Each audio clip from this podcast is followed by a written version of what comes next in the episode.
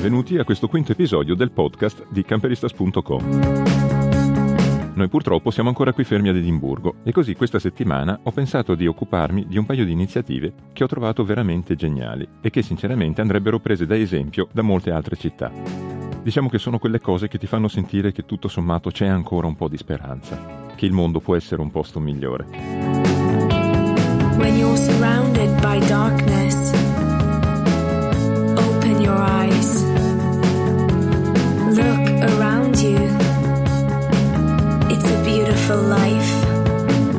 tratta di due progetti, due cooperative non a scopo di lucro, una organizzata da un gruppo di studenti per cercare di risolvere il problema degli alloggi e l'altra cominciata invece addirittura una quindicina d'anni fa da un gruppo di artisti che si è evoluta in uno dei punti di riferimento in città per tutti i giovani, meno giovani e tutti gli amanti dell'arte e della musica in generale.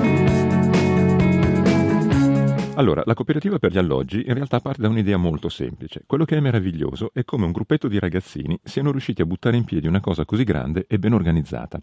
In pratica, visto il problema che hanno tutti gli studenti qui a Edimburgo per trovare una sistemazione e per evitare di essere sfruttati dai proprietari che se ne approfittano alla grande, nel 2014 un piccolo gruppo di studenti dell'Università di Edimburgo si è unito creando una cooperativa non a scopo di lucro, riuscendo ad aggiudicarsi due bellissimi palazzi in pieno centro che vedono sul parco di Bransfield con addirittura 106 posti posti letto. Paint the sky your favorite color. Your favorite color. Così, con un po' di intraprendenza e tanto lavoro personale, sono riusciti a organizzare questa cooperativa e tutto funziona fino ad oggi alla perfezione. Per diventare soci, dopo essere stati approvati dall'assemblea che si riunisce regolarmente e decide per tutto quello che riguarda la cooperativa, bisogna versare una quota di partecipazione che è di sole 100 sterline, che verrà poi restituita quando uno se ne va, e accettare il regolamento che prevede che tutti i soci debbano partecipare attivamente alla comunità, prendendosi delle responsabilità e delle mansioni a seconda dei bisogni. Da quel momento, con poco più di 300 sterline al mese, spese incluse, si può vivere nel posto più creativo e alternativo di Edimburgo.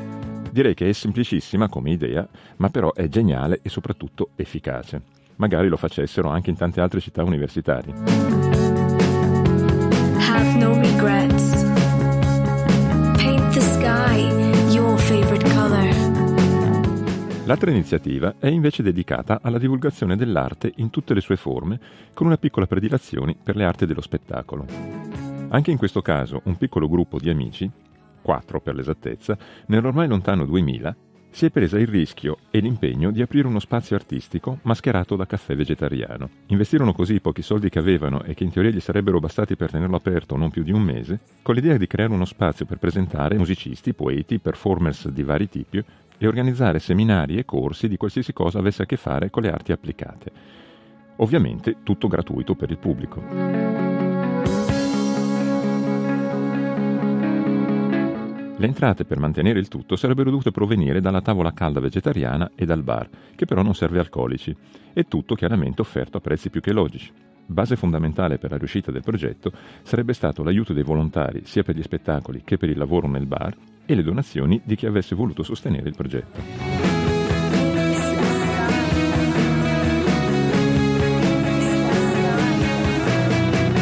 Siamo ormai nel 2016 e pur avendo cambiato tre volte la sede, il Forest, come si chiama appunto questo bar, non solo continua ad esistere, ma è diventato un punto di riferimento per i giovani e gli artisti di Edimburgo.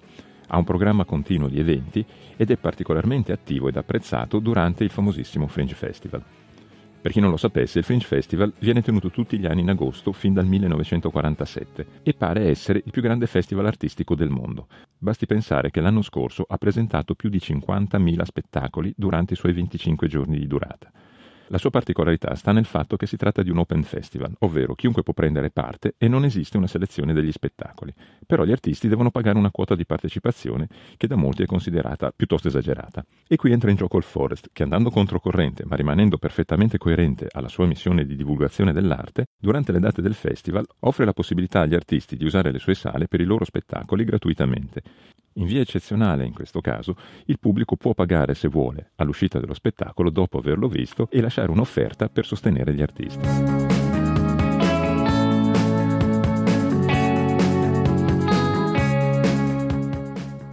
Comunque, tornando alla storia del Forest, diventa anche questa una cooperativa non a scopo di lucro e col passare degli anni, oltre al bar vegetariano, gestisce il Forest Plus, di cui parlerò tra poco, un'etichetta discografica, una casa editrice, una galleria d'arte e un free shop, un negozio, se così si può chiamare, di vestiti e oggetti usati che si possono prendere gratuitamente.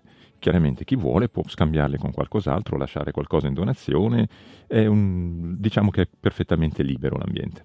Infatti per far capire meglio anche l'atmosfera che si trova in questo bar, vi dico solo che ci si può sedere, per esempio, per tutto il tempo che si vuole, usare il loro wifi, usare i giochi, gli strumenti musicali che sono messi a disposizione della, della clientela e si può non ordinare assolutamente niente, nessuno ti dice niente. Chi non ha soldi per pagare può comunque bere qualcosa di caldo gratuitamente e chi invece lo desidera può lasciare un caffè pagato per qualcun altro. Un tè o un succo di frutta, per fare un paio di esempi, costano una sterlina e con 6 sterline si può fare un pasto completo messicano o arabo a base di falafel, comunque un pasto.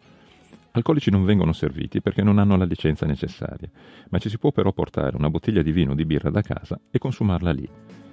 La cosa buffa è che questo non solo è permesso dalla splendidamente assurda e originale legge britannica, ma è anche previsto che il locale possa far pagare un costo di stappamento delle bottiglie o delle lattine, che nel caso del Forest è di una sterlina e mezzo per le bottiglie e di 65 pence per le lattine.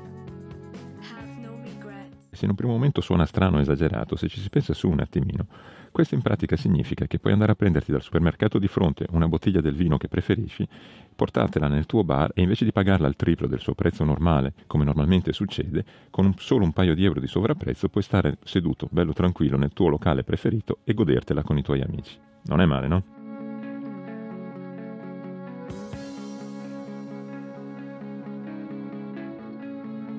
E qui arriva la parte migliore. Tutti i guadagni di questo singolare tipo di amministrazione, che si è dimostrato tra l'altro particolarmente azzeccato a quanto pare, vengono poi reinvestiti in nuovi progetti, il più grande dei quali al momento è il Forest Plus. Si tratta di un antico palazzo in pieno centro storico che ha preso in gestione il Forest e che ospita al momento più di 100 artisti. Mette a disposizione sale prova, camere oscure, spazi espositivi e fa pagare quanto basta per coprire le spese di gestione. Tra l'altro per la realizzazione di progetti selezionati, purché siano a breve termine, di solito massimo un paio di mesi, offre addirittura ospitalità gratuita, con l'unica clausola che il risultato, che può essere qualsiasi cosa, da uno spettacolo teatrale piuttosto che un concerto, una mostra di pittura o di fotografia, venga presentato poi nel loro spazio e tassativamente con entrata gratuita. Geniale anche questo o no?